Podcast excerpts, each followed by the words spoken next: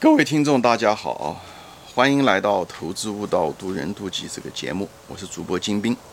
今天呢，我们继续谈应收账款啊，主要是谈应收账款这个指标跟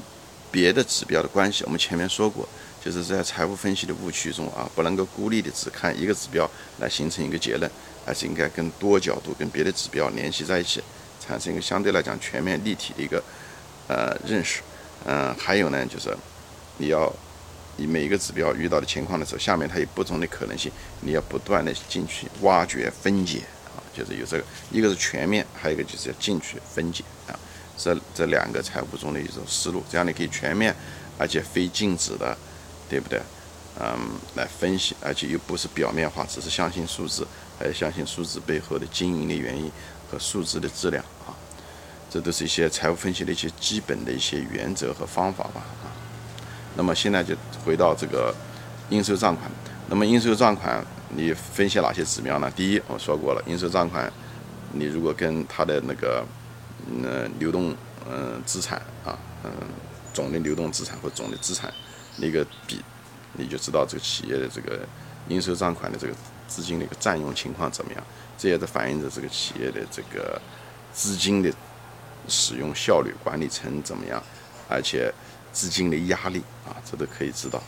因为我们希望作为一个分析来讲，我们是希望这个比例其实越少越好啊，不希望应收账款占那么多，因为应收账款占到了可不挣钱，一一分钱不挣，只是别人在占用了你的资金啊，别人拿你的钱在挣钱，你不在挣钱啊，那些大卖场啊，那些人用你这些嗯电商的，就是就是用这些家用电器的。嗯，卖的就是洗衣机啊、冰箱，再给他们挣钱啊，你却在要等四五个月以后才能把钱收到手。所以通过这个资金的占用情况，呃，这个比例啊，你在同行中的比例，你能知道这个，嗯，这个企业的这经营情况、资金使用情况，对吧？另外呢，你就是可以通过呢，第二点呢，你就可以通过这个营业收入，对不对？呃，除上这个应收账款的余额。平均余额，这样的话知道这个周转率，啊，你就知道这个企业这个这个货，这个跟应收账款的这个周转率，你就看，也就是说这个应收账款多短就可以收回来，或者一年这个应收账款可以赚多少次，所以这个周转率，因为这个周转率讲白了就是一种资产周转率嘛，应收账款本身就是个很重要的一个流动资产，对不对？啊，所以通过这个周转率可以跟同行之间、行业内同行之间比，你就知道你的竞争优势。呃，好不好？这也是，呃，可以鉴别出来是不是龙头企业的一个指标吧，不是唯一的指标，但至少是一个指标啊。还有一个可以纵向的比，你看啊，这个应收账款跟去年、前年啊比，它有没有呃恶化，对不对？有没有嗯，如果嗯这个天数在增加，那说明这个产品很可能在渐渐的失去竞争力，或者需求在减弱啊，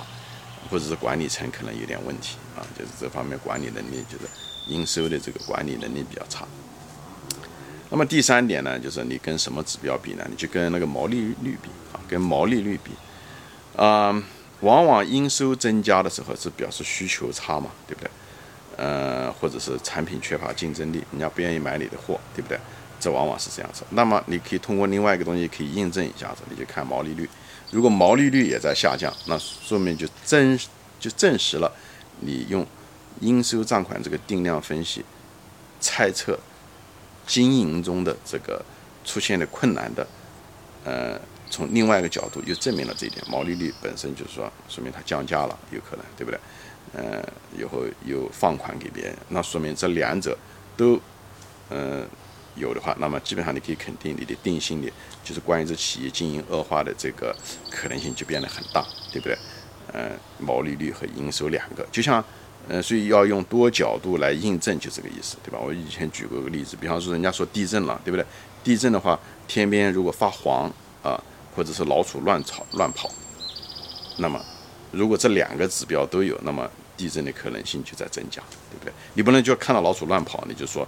要地震了，那这就是一种单一性的思维，对吧？所以呢，我就在这举个例子，这就是为什么要用多指标来综合分析的原因。就像一个侦探一样，你不能说这个人鬼鬼祟祟，他就是个犯罪分子，对不对？你得找证据，你得找动机等等这些东西，而且要人证对物证讲的就是你要你要对多多角度来看这个问题。所以毛利率是另外一个指标是能够看的。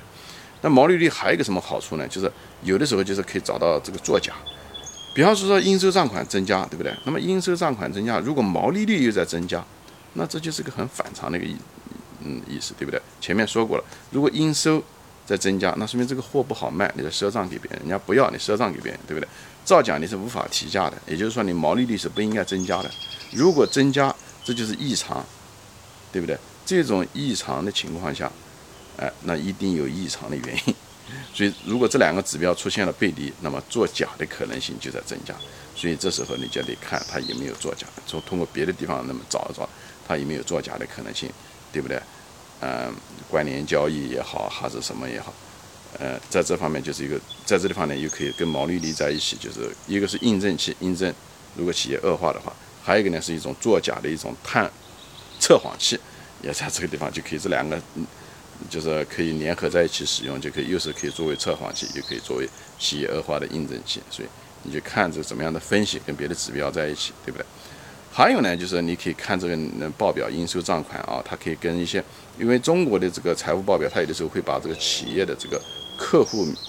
前面几家、五家或者是多少家这个客户的这个明细的表，它会把它列出来，或者是应收账款的明细表。所以你在这地方看这些公司的名字。你能够知道他是不是跟关联公司交易，这是不是有一种作假的可能？因为很多虚构应收账款都是通过呃虚构就是营业收入吧，很多中国很多企业就拿这种虚构营业收入，就是跟他的关联公司在一起弄，通过呃那个实际控制人呐或者子公司啊做这些没有真正需求的假合同或者是呃假的那个销售。销售额，好吧，所以呢，你这个东西呢，也可以跟这些呃信息在一起联系在一起看，看它作假的可能性有没有，对吧？如果你看到很多都是关联公司，而且另外呢，你又看到毛利率在增加，营收也在减少，那么你就发现有这两个地方都有作假的可能了，对不对？那个是有这个症状，对不对？毛利率增加，营收在减少，对不对？作假的可能。另外一看到这些关联公司都没有听过名字，或者就是他们自己的公司，那么你就发现了他的犯罪证据。这样的话就可以互相之间印证他作案作假的可能啊，这就成了一个测谎器。还有呢，就是你要看是什么呢？就是你要看应收账款。我在前面章节说过啊，就是应收账款的质量。所谓的应收账款的质量是什么呢？就同样的应收账款总额，但是质量是不一样的，嗯，如果是这个一这个总额，比方说是一个亿，这一个亿如果是只是最近这半年发生的，那很可能人家是要还你钱的，对不对？如果但是这个一个亿，对不对？百分之九十已经欠了五年以上了，或者三年以上了，那么说明这个应收账款就不会不应该成为你的一个资产了，你应该把它减值掉，那说明这个这个这个应收账款的这个资产的质量是很差很差的，啊，很可能就要清成零了。所以，就是你要看这些东西的时候，就是要看这个应收账款的质量。所以账龄分析，用账龄分析的这种指标也好，还是手段也好，来帮助你发现这个应收账款的分布。这样的话，你评估你的风险。好，这在这地方就有个企业经营的金融风险的评估的作用，好吧？